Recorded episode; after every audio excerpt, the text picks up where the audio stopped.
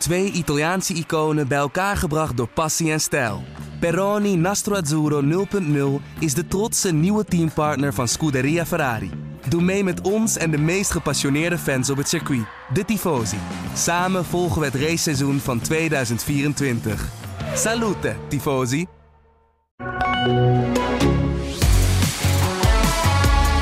Twee races in het nieuwe seizoen en er is al genoeg te bespreken over de Formule 1 tot nu toe. Dat doen we dan zoals nu ook weer elke zondag in Pitstop, de AD Formule 1 podcast met Marijn Abbenhuijs en Arjan Schouten.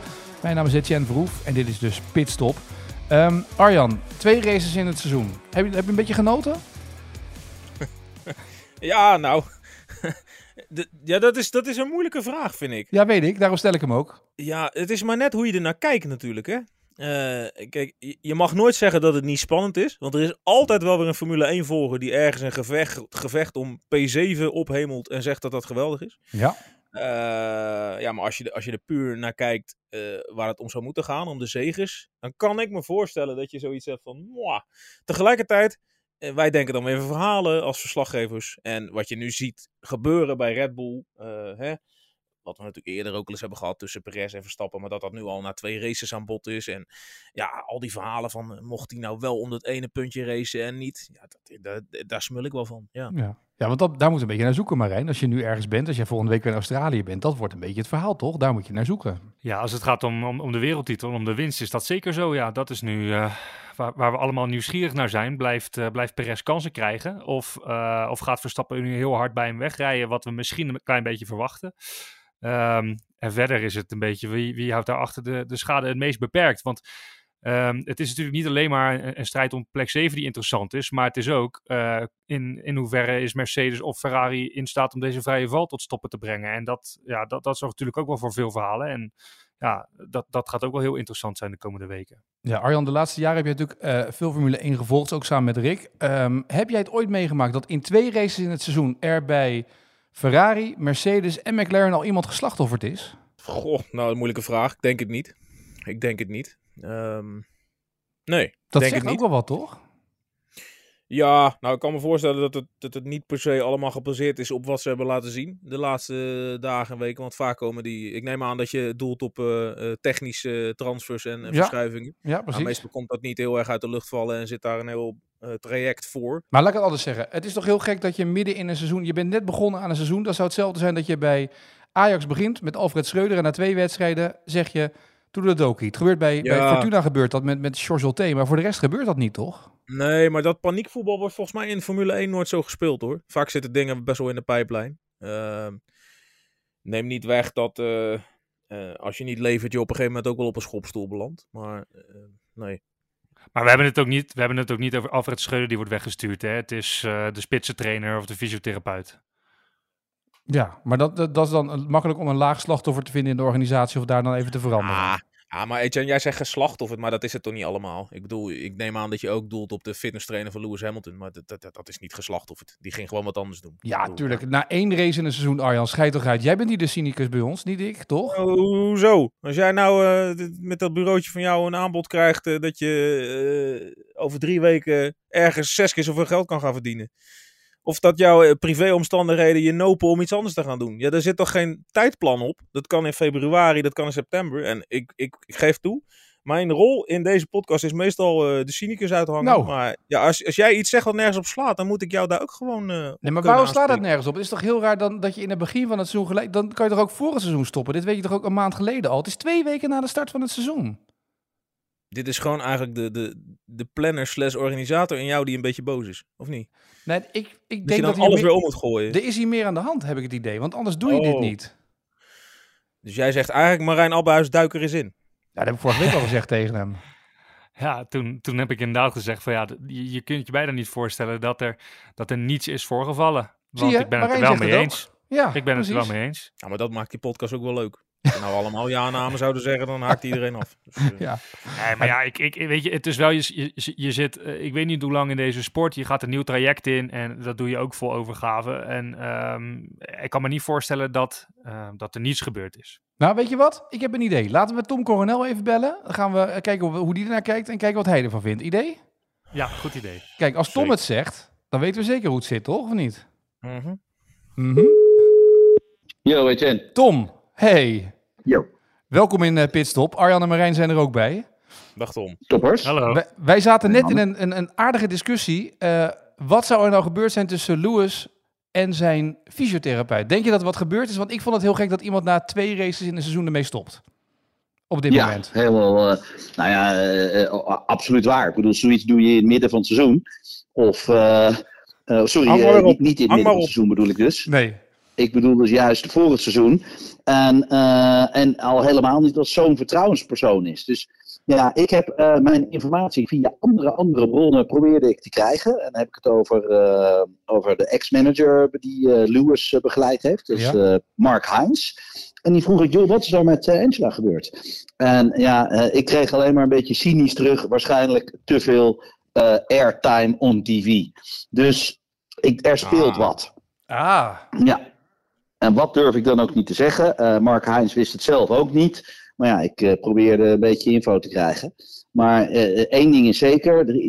Weet je, op een gegeven moment is de chemistry wel een beetje op tussen die twee. Als je zo lang met elkaar hebt samengewerkt. Maar ja, aan de andere kant zou ik dan zeggen. Het is ook juist je vertrouwenspersoon. Zowel privé als zakelijk. Want ja, ze zorgt ook voor de hond. Ze zorgt ook voor de pasjes als hij liep, weet je, als hij op de step ging, dan holde ze daarnaast. Dus ja, ik vind het ook een beetje een hele vreemde situatie. Nou, Schouten, heb je nu je antwoord of niet? Wij zijn niet helemaal gek, hè? Ja, nee, ik zit er helemaal naast, Etienne. Mea culpa, in 4-fout. Oh, wat zei je dan? Wat had jij dan gezegd? Is ze zwanger of zo? Ja, Tom, ik wil heel graag cynisch zijn, maar ik dacht gewoon, die heeft iets anders gekregen. Maar oké, het klassieke verhaal is dus waar ik naar ze hoor. Ze maakt zichzelf te belangrijk. Eén kapje ermee. Je hebt toch een zakelijke deal met elkaar? Ja. Ja, oké. Ja, goed, ik moet nog veel leren. Ik hoor het al. We gaan erachter komen. Maar wat? Ik ben al op speurtocht, zoals je gemerkt hebt. Ah, heel goed. Ik was trouwens ook wel benieuwd, maar dat geldt voor jullie alle drie. Maar Tom, begin ik even bij jou. Zou Lewis Hamilton überhaupt, als je zo lang vooraan hebt gereden en zo lang om een wereldtitel hebben gestreden, 2 jaar lang om plek 4, 5 of 6 kunnen rijden? Kan hij dat mentaal aan, denk je? Nee. Je ziet dat hij gewoon niet lekker in zijn vel zit. Je ziet dat hij stress heeft. En dat zie je aan heel veel dingen. Dat zie je aan hoe hij reageert op Toto Wolff. Dat zie je hoe hij reageert ten opzichte van zijn deal natuurlijk met Mercedes. Die op langere termijn probeert dicht te timmeren.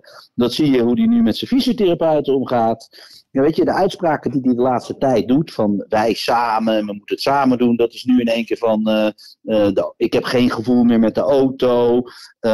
Ik heb toch al tegen het team gezegd dat we op het verkeerde spoor zitten. Weet je, de vuile was wordt een beetje buiten gehangen. En dat is des Lewis Hamilton. Hoe kijken jullie ernaar, Marijn? Arjan, ben je met jou beginnen? Je hebt de laatste weken veel van hem gezien. Ja, ik ben het daar helemaal mee eens. Zeker ook omdat, zeg maar, ik gaf na Bahrein natuurlijk aan dat ik de kans had gekregen om een beetje het perspectief vanuit Mercedes te krijgen. Een beetje aan te horen. Hè, dat ze toch al redelijk, ze waren wel teleurgesteld over hoe ze op dat moment voorstonden. Maar ze zagen wel potentie in hun eigen auto. En dat stond natuurlijk haaks op het verhaal dat Hamilton vervolgens vertelde. En ik zie zijn reactie daarop eigenlijk ook een beetje als de reden waarom die excuusbrief ineens werd rondgestuurd. Hij heeft eigenlijk, voor mijn gevoel, persoonlijk voor heel veel paniek gezorgd binnen Mercedes. Door de manier waarop hij zich heeft geuit. Ik denk echt dat niet goed zit. Nee. Nou, ik denk dat Arjan er nu compleet een andere mening op na gaat hebben, of niet? Nee hoor, maar we hebben heel lang geleden, hebben we natuurlijk al gezien. Kijk, Lewis Hamilton ging heel snel winnen hè, toen hij in de Formule 1 kwam. Eerste jaar vice-wereldkampioen, tweede jaar wereldkampioen. Maar daarna heeft hij denk ik ook een seizoen of 3-4 gezocht naar nieuw succes. En dat weet Tom ook nog wel. Daar werd Lewis Hamilton niet per se een gezelligere jongen van. Jongen is een winnaar. Kijk, als Max Verstappen nu 5 jaar in een auto zit die niet vooruit gaat, dan wordt het ook niet een hele gezellige jongen. En dat is hun karakter. Nee. Nou, dat heb je al gezien. Als hij al tweede wordt, is hij al aan de chagrijnige kant. En dat heeft met dat winnersinstinct te maken. En al helemaal, als je zo gewend bent om zo dominant te zijn en te winnen. Ook de uitspraak die hij gedaan heeft van de Red Bull moeten we daar niet eens naar kijken. Want hij is te snel, zelfs dat soort dingetjes. En natuurlijk niet vergeten, en daar slaap je slecht van, is als je teamgenoot voor je staat. En dat gaat ook aan hem knagen. Ja. Want ineens is Russell niet meer de ideale ploeggenoot, want dan is Bottas was een betere ploeggenoot eigenlijk, hè? Uiteraard, want die zat erachter. Ja. Overigens, Etienne, Wat Hamilton nu doet, hè, wat Tom ook aankaart. Wat Hamilton nu doet, hij zegt... die Red Bull is sneller dan de Mercedes ooit geweest is. Weet je wat leuk is? Als je nou een persconferentie hebt en je vraagt Lewis Hamilton... een auto van het ene jaar te vergelijken met het auto van het andere jaar... dan zet hij je weg als een nitwit en dat kan niet. En wat is dat nou voor stoms? Je kan auto's niet vergelijken. Nou, doet dit potverdikke mezelf ook. Ja, als hij zelf uitkomt, dan doe je dat soort dingen, toch? Ja, maar zo werkt het niet, hè, dit wereldje. Oh, niet? Nee. Nou ja, in het wereldje, in het hoofdje van Lewis Hamilton werkt het wel zo. Want hij heeft altijd een selectief geheugen gehad. Als twee ploeggenoten nu gaan strijden om de wereldtitel... moet je nu als Red Bull zijnde al zeggen... we gaan een keus maken en Max wint sowieso altijd. Laten we voorgaan, of niet? Of... Nee, maar die keuze hoeft Red Bull niet te maken. Want dat lost Max namelijk gewoon natuurlijk al op. Hè? Ja? Ja. Kijk, het allermooiste is als je naast je teamgenoot direct kan zien in de data waar ik mezelf moet verbeteren. Met andere woorden, je doet het niet uit jezelf, maar je moet het leren en het bekijken. Oftewel, Perez leert heel veel van Max' rijstijl en hoe Max dus een race indeelt. Nou, dat is goed, maar dat betekent dat het nog steeds niet uit jezelf komt. Dus dat betekent dat de tegenpartij altijd nog sterker is. En Max, je ziet het ook gewoon, het hele... weekend was hij gewoon dominant. Toevallig even niet in de kwalificatie. En anders was hij gewoon fluitend weggereden. Had hij hem gewonnen. Dus we hoeven ons nergens zorgen om te maken. Dat zal alleen maar gebeuren op het moment dat Max 2-3 keer gaat uitvallen. En anders, jongens, vergeet het gewoon. Perez, slapen doe je s'nachts met je ogen dicht. En niet overdag met je ogen open. Dus even wakker blijven en niet zo stoer doen. Nee, maar als jij nu, jij bent ploeggenoot. Of jouw teamgenootje, die gaat ineens in de laatste ronde toch even de snelste rondetijd rijden. Zeg je er wat van, Tom, of niet? Nee, want ik had het van hem verwacht. Oké. Nou, ik had idee dat Perez er wel wat van zei. Ja, natuurlijk. Maar dat is, weet je, dat is net even... maar dat bedoel ik nou met het slapen. Wel wakker blijven. Je weet dat Max zo is. Ik heb het ook voorspeld dat hij de snelste ronde zou rijden toen hij van zijn gas afging. Ik zei, jongens, let maar op. Hij gaat zo direct nog dat ene puntje pakken, snelste ronde. Nee, neem te veel risico. Zo had ik ook met een analist bij Viaplay een discussie. Ik zei, jongens, jullie begrijpen helemaal niet hoe het werkt. Verstappen heeft maar 1 stand in zijn hoofd. En dan klepen naar beneden. En dan is gewoon zoveel mogelijk punten pakken. En trouwens, daar word ik voor betaald door jullie. Dus waarom moet ik me nu inhouden?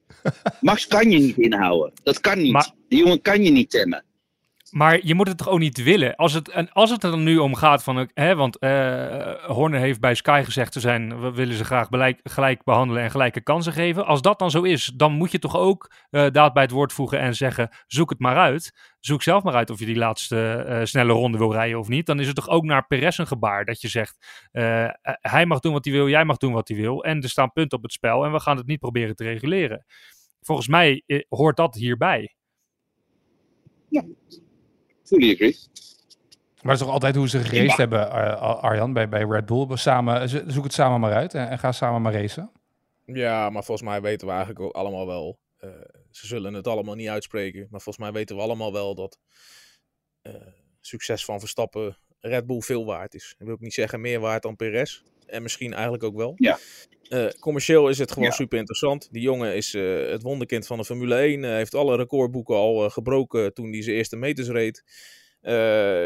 Natuurlijk is Red Bull er alles aan gelegen om die jongen continuïteit te bieden en lang succes. En misschien kan hij dan aan het einde van zijn carrière nog wel meer recordboeken herschrijven. Laten we niet vergeten dat Perez ook al gewoon een man op leeftijd is die ook 10 jaar in de Formule 1 redelijk gewoon in de subtop/marge heeft gereden.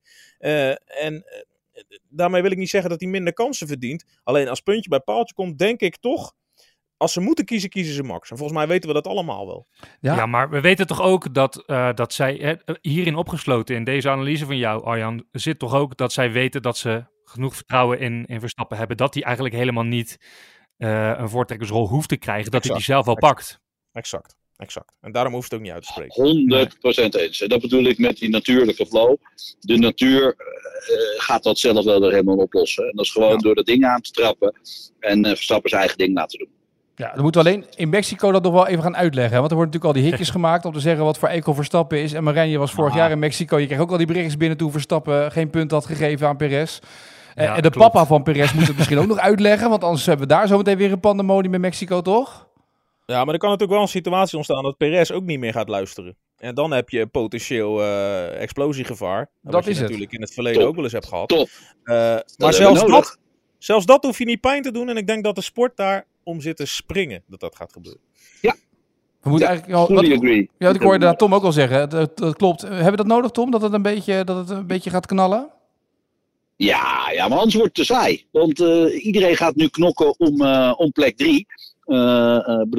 Plek 1 is vergeven, plek 2 is vergeven. Dus dan wordt het een beetje saai voor dat ene podiumplekje.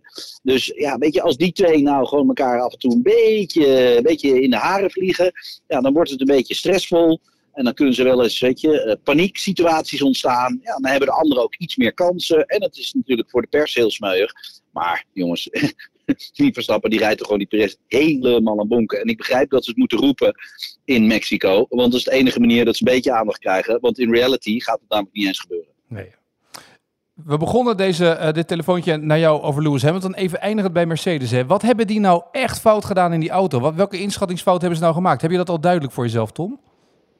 Ik ben geen aerodynamica-expert, maar wat ik wel begrijp is dat je een luchtflow moet je begeleiden. Een luchtflow gewoon zijn gang laten gaan, rechtdoor naar achteren, dat werkt niet. En door die sidepods kan je wel lucht sturen. En dat is volgens mij waar ze in theorie en praktijk een klein rekenfoutje hebben gemaakt. Dus die sidepods waar ze eerst zo trots op waren, dat is eigenlijk nu de bottleneck voor hun geworden? Ja, absoluut. Oké. Nou, Tom, dankjewel. Ja. Wij gaan nog even verder hier als je het goed vindt. Heel goed. Ik ook. Later. Hoi. Doei. Die Billy, die skier die het wereldrecord heeft gebroken, die had ook sidepods, hè? Had je het gezien? Die had een of andere rare helm op en die was niet zo als een wielertijdrithelm zoals ik die kende, maar smal is. Maar hij was heel breed, die had echt sidepods. Dus daar zie je het, hoe aerodynamisch dat wel niet kan zijn. Daar zag je het verschil tussen de Red Bull en de Mercedes in de helm van Billy. Oh, echt waar. Meneer is op wintersport en heeft gelijk allemaal wintersportverhalen. Ik heb er wel verstand van, hè? Ja. Hij gaat van de zomer een week zwemmen in een zwembad. En dan komen daar weer allemaal theorieën. Nee, zometeen is de nieuwe Ranomi zit dan tegenover ons in de podcast. Dan kunnen we daar weer zeggen hoe je... Multitalent Abbenhuijs, hoor. We hadden toch ooit ook de aerodynamica van Pieter van de Hogeband. Was er ook door het kuiltje in zijn borst dat hij daardoor aerodynamischer was. Dat is ook een sidepod eigenlijk, hè? Ja, nee, dat is een breastpod. Oh ja, breastpod, dat was het inderdaad. Ja, dat is heel iets anders, ja. Maar wat je nou in die Britse pers ziet, is ook wel weer interessant. Hè? Die zijn eigenlijk aan het aftasten of de FIA nou een soort van regelwijzigingetje door gaat voeren, wat we dan eigenlijk uit moeten leggen als een rem op de dominantie van Red Bull. Heeft daar ook allemaal weer mee te maken natuurlijk, met die, de vloer van de auto weg, geloof ik. Ja. Je merkt dus, dat vind ik altijd zo mooi aan Formule 1, als het dan even niet echt spannend lijkt, dan krijg je dus allemaal verhalen. Dan gaat Sky News een heel item maken, een podcast 50 minuten lang, is deze dominantie dodelijk? Terwijl ik denk, we komen net uit een regeltraject waar Mercedes geloof ik 8 keer achter elkaar de beste was. Ja. En nu al moet via de sport aanpassen om het interessanter te maken. Weet je wat ik denk? Dat Melbourne een ongelooflijk spectaculair verloop heeft. En anders die race daarna wel. Wat is dat, Marijn? Azerbeidzjan? Ja, Azerbeidzjan, ja. Dat zijn 2 races waar het alle kanten op kan gaan. En misschien lullen we daarna wel weer heel anders. Ja. Dat er wat kan gebeuren, zeg maar. Dat ze de beste auto hebben, dat snappen we allemaal wel. Alleen, dit is ook vaak gewoon stand van de dag, hè. Als je dan een zondag achter de rug hebt waar even wat verrassends gebeurde. Wat in Baku natuurlijk heel goed kan. In Melbourne overigens, Max Verstappen nog nooit gewonnen. 1 keer op podium, vaak uitvalbeurten. Dan is het zomaar weer heel anders het gevoel. En zo is het vaak in Formule 1. Ja, en ik kan me ook wel herinneren dat ik begon met deze podcast. Dat toen ik hiermee met jullie een beetje mocht meepraten in het begin. Dat het ook al vaak was dat het steeds ging over dat Mercedes zo dominant was. En dat eigenlijk zeg maar dat steeds het verhaal was. Ja, Verstappen heeft niks. Wat is zo saai nu? Want Lewis Hamilton rijdt steeds weg. Ja. Dat was toen het verhaal niet gemaakt.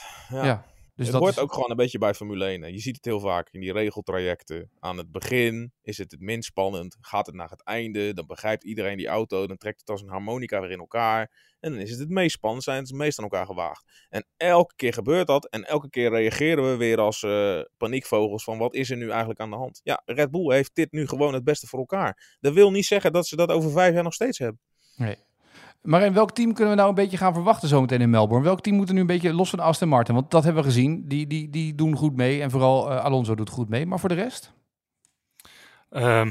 Ja, voor de rest komen er wel veel updates. Onder andere bij Alfa Tauri. Dat is al wel bevestigd. Volgens mij bij McLaren ook. Die hebben die ook wel heel erg hard nodig, hè, die upgrades. Want dat ziet er allemaal niet echt uit. Mercedes kan ik me nauwelijks voorstellen, want daar moet te veel gebeuren. Dat die al goed voor de dag komen. Ja, Ferrari was vorig jaar natuurlijk super sterk in Melbourne. Maar ja, van Ferrari verwachten we elke keer best wel wat. En die vallen voortdurend tegen. Dus ik durf daar niet meer zo gek veel meer over te zeggen hoe zij voor de dag gaan komen. Maar het updatescircus gaat wel zo langzamerhand losbarsten. Ja. In Baku ook veel, denk ik, hè? Eerste Europese. Ja. Ja, Frans Toos zei over de Alfa Tauri vanaf nu elke race kleine updates. Dus dat gaat dan één stuk door. En dat gaat bij Mercedes dus ook gebeuren. Ja, Mercedes gaat een beetje een Microsoft-update worden. Dus dat duurt uren, kan je gewoon aanzetten en dan ergens na 3 dagen is de update klaar en dan moet je opnieuw beginnen, zeg maar. Precies, ja. Ja, maar dat is een beetje, want voordat ze dan klaar zijn. Want Nick de Vries, Arjan, die heeft het ook nog niet makkelijk, hè, in die Alfa Tauri? Nee, maar was het ook niet een beetje naïef om te denken dat hij meteen punten zou gaan halen? Ik heb dat hier en daar wel horen regenen. Ik heb dat proberen een beetje... de randjes eraf proberen te polijsten in een column waarin ik toch al een beetje voorgesorteerd heb. Geef hem een beetje rust. En dan wil ik niet zeggen dat ik de wijsheid in pacht heb, maar het is niet zo makkelijk, hè. Als je er bent, dan ben je er nog helemaal niet. Dan begint het pas. En dat... Ja, maar dat lijkt je wel eens een beetje vergeten te worden in het hele De Vries verhaal. Ik bedoel, hij is 27. Hij heeft heel lang naar Formule 1 toegewerkt. Maar geef de jongen nou gewoon eens een race of 10. Het is helemaal niet logisch dat hij nu Tsunoda al om zijn oren zou rijden, wat iedereen heeft lopen roepen. Tsunoda heeft al 2 jaar in die auto gezeten. Ja, het komt door die goede race in Monza dat iedereen er zo over dacht, dat hij zo makkelijk zijn teamgenoot versloeg. Maar ja, dat was wel Nicolas Latifi. Ja, en Monza. Ja. Nee, maar ik ga deze ook opschrijven. Als je er bent, dan ben je er nog niet. Ik vind dat echt een schitterende... Tegeltje. Dat is een tegeltje dit, hoor. Nou ja, zo goed vond ik hem zelf niet, maar... Oh nee, maar ik wel. Dus ik geef je die credits. Dus schrijf het. Maar goed, maar hij is er nog niet. Maar het is een proces. En ik begrijp, want hij loopt natuurlijk heel lang mee. Dus daarom hebben mensen hoge verwachtingen van hem. Hij komt bij Mercedes vandaan. Ja, maar we hoeven ons echt helemaal niet druk te maken om Nick de Vries. Ik denk dat Marijn dat in die 2 races al heel erg gemerkt heeft. Kijk, die jongen is niet achterlijk, hè. Die is communicatief heel erg sterk. En die weet heel goed wat zijn positie is. En die gaat ook helemaal nooit roepen... Ik moet al punten pakken en dat soort dingen. Die jongen die weet beter dan heel Nederland in wat voor traject hij zit. En hij weet ook dat hij niet eindeloos veel de tijd krijgt. Maar hij raakt niet in paniek. Hij blijft, wat ik van de buitenkant kan zien, heel kalm en in controle. En ik vind ook, weet je, wat hij over Saudi-Arabië heeft geroepen en zo. Hij heeft het allemaal wel op een rijtje. En dan merk je dat hij gewoon, het is geen 20, 21-jarige jongen meer die net uit de belofteklasse aankomt waaien. Er staat wel gewoon al iets meer. En dat moet Marijn ook gemerkt hebben, denk ik. Nee, zeker weten. Hij is mega realistisch. Hij is kritisch op zichzelf als hij het moet zijn. En eigenlijk misschien wel kritischer dan de buitenwereld is. Ja. Dus ja, nee, dat heeft hij hartstikke goed voor elkaar. En ik denk dat hij zelf ook heel goed realiseert, hè, dat hij bijna al die circuits waar hij dit jaar komt, dat hij daar nog niet is geweest. Nou, de helft is hij nog nooit geweest, wat daar allemaal bij komt kijken. Dus hij probeert het moment en manieren van te pakken om zoveel mogelijk te leren en te groeien. En dat zou even nodig hebben voordat dat helemaal is afgerond. Ja, helder. Tot slot nog dingen die we zeker moeten melden. Jij krijgt een opdracht. Oh, ik moet nog 1 ding melden, Marijn. Ik sta nog steeds voor in ons klassement, hè? Ja, tuurlijk. Ja. Want toen wij opnamen, dus niet zo. Ja, want toen wij opnamen was Alonso natuurlijk van plek 3 naar plek 4 gevallen. Maar na de opname heb ik een klacht ingediend. En het dus heeft geresulteerd in het feit dat Alonso toch gewoon weer derde is geworden. En Russell 4e. Dus ik sta weer een puntje voor, hè, in de voorspelling. Dan weet je dat. Dat we dat even helder hebben. Dus jij wil deze strijd wil je in de green room winnen, als ik het goed begrijp. Wil ik hem beslissen? Ja, dat klopt. Hebben we alles behandeld? Kijk even naar Arjan ook. Heb jij nog dingen die we zeker mee moeten nemen in deze podcast? Ik heb Christian Horner. Bij Sky was hij te gast in zo'n show. Marijn refereerde er ook aan. Die heb ik definitief de deur dicht horen trekken voor Lewis Hamilton. Geen plaats bij Red Bull. Bij Ferrari is ook al zoiets gezegd. Dus hij kan wel ontevreden zijn. Maar ik denk toch dat hij in dat autootje blijft zitten. Ja. Of hij moet zelf stoppen. Iets anders... Kennen jullie, zegt de naam Carmen Jorda jullie nog iets? Nee, mij ook niet direct, nee. Heel lang geleden ooit is testcoureur geweest bij Lotus, meen ik me te herinneren. Mm-hmm. Maar die kwam in het nieuws van de week. Nou, het staat in Marca, dus ik moet het allemaal met mijn Google Translate. Maar Carmen Jorda is model en piloot, zeg maar, uit Spanje. En die zou dus een medewerker van een schoonheidssalon in Madrid hebben aangereden met haar auto, omdat ze weigerde de €300 te betalen die nodig was om haar uurtje in de schoonheidssalon. Ja. Overigens wordt het door alle advocaten uit Alicante weer feitelijk categorisch ontkend, maar ze is weer in opspraak geraakt. Dus ik denk wel dat jullie dit toch... dit is toch een oud Formule 1 coureur auto nu op een iets andere manier gebruikt. Dus ik wil dit toch even gezegd hebben. Ik ben blij dat we dit weten nu, Marijn. Daar kunnen we toch... In Spanje groot nieuws. Dus, daar kunnen we het weekend mee door, toch? Nou, heerlijk. Hier doen we het voor. Lichte verwonding opgelopen, hè? En psychische gevolgen, de schoonheidsspecialisten. Dus, ja. Ik denk dat Marijn zometeen met de kaasfondue aanschuift en dan zegt, wat ik nou toch hoor net. Hè? En hè, nu we toch in de categorie ditjes en datjes zitten. Valtteri Bottas heeft zijn eigen koffiebonen op de markt gebracht. Nou, oké. En dag... nu de laatste ditjes en datjes, dat is vooral leuk voor Marijn. We hebben een uitnodiging. Ze hebben ook Valtteri Bottas en zijn vriendin Tiffany hebben een eigen gin op de markt gebracht. Oh. En op woensdag in Melbourne, Marijn, is er een proeverij. Dus bereid je er even op voor. Maar dat is leuk, geweldig. Marijn. Dat is leuk voor de donderdag, voor de Pitstop TV voorbeschouwing, dat jij even een flesje van die vodka, van die gin mee kan nemen. Dat je even kan laten zien dat je hem hebt. Of in ieder geval beeld ervan maken. Lijkt me een goed plan, toch? Een flesje, sixpackje lijkt me. Ja, nee, voor ons ook natuurlijk meenemen op de terugreis. Met z'n drieën in deze podcast. Precies. Ja. Dus dat is 1. 2, heb nog een opdracht voor je. Ja, die culinaire opdracht. Ja. Als jij in Melbourne bent, moet jij zeker eventjes een croissant halen bij Loon Croissanterie. Dat is zeg maar in Melbourne de plek waar ze alles doen met croissants. Dus het is niet alleen een croissantje, maar ze maken daar 8300 versies van. Beroemd geworden van MasterChef. Deze dame namelijk was vroeger bij... Ik meen McLaren, was zij engineer. En zij is daar gestopt als engineer bij McLaren, omdat ze dacht, het is heel leuk wat ik nu aan het doen ben, al die data. En ze is met die data aan de slag gegaan om het beste croissantdeeg te maken ter wereld.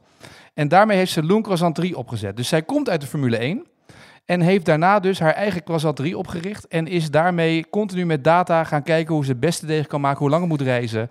En zij heeft ook kookboeken gemaakt en dat soort dingen. Dus als je er een meeneemt, doe dat vooral. Stuur me een tikkie. Maar zij maken allerlei soorten croissants maken ze daar en zij komt uit de Formule 1. Oké, hartstikke leuk. Ik ga het opzoeken. Ja, thanks dus voor deze mooie tips. En dus even een fotootje dan doorsturen als je daar staat te hakken in een croissantje. Hè? Dat begrijp je. En die gin, die zien we dan wel tegemoet.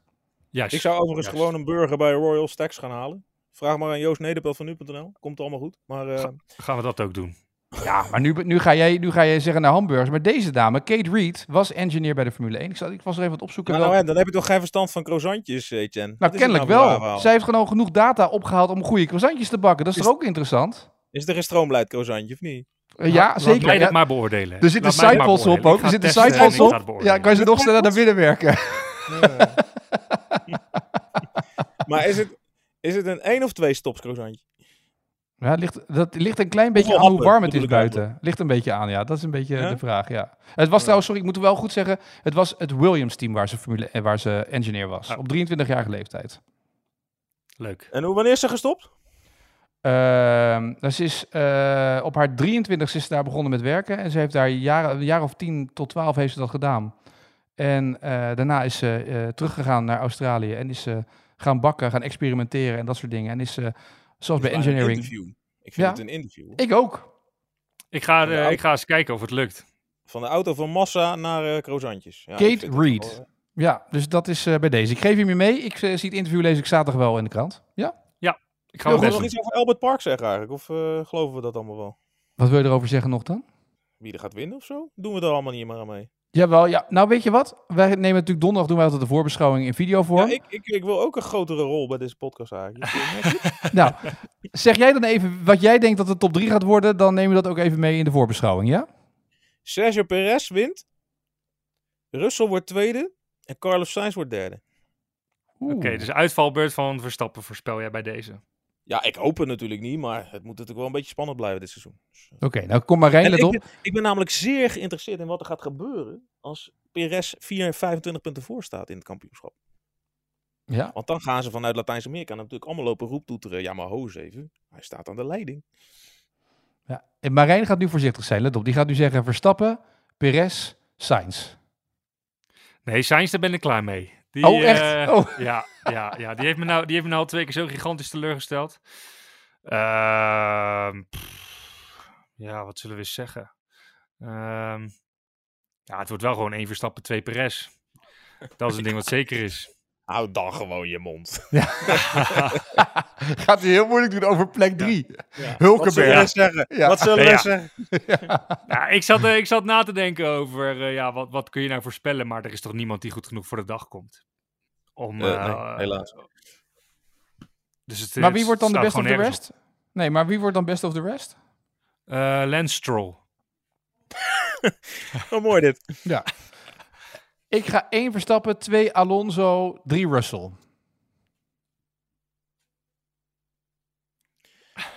Dat blijft echt heel stil.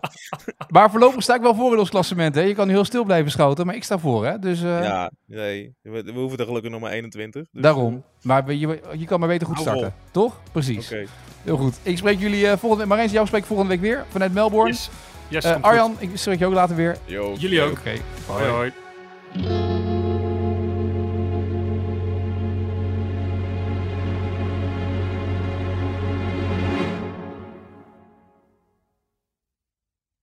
Twee Italiaanse iconen bij elkaar gebracht door passie en stijl. Peroni Nastro Azzurro 0.0 is de trotse nieuwe teampartner van Scuderia Ferrari. Doe mee met ons en de meest gepassioneerde fans op het circuit, de Tifosi. Samen volgen we het raceseizoen van 2024. Salute, Tifosi!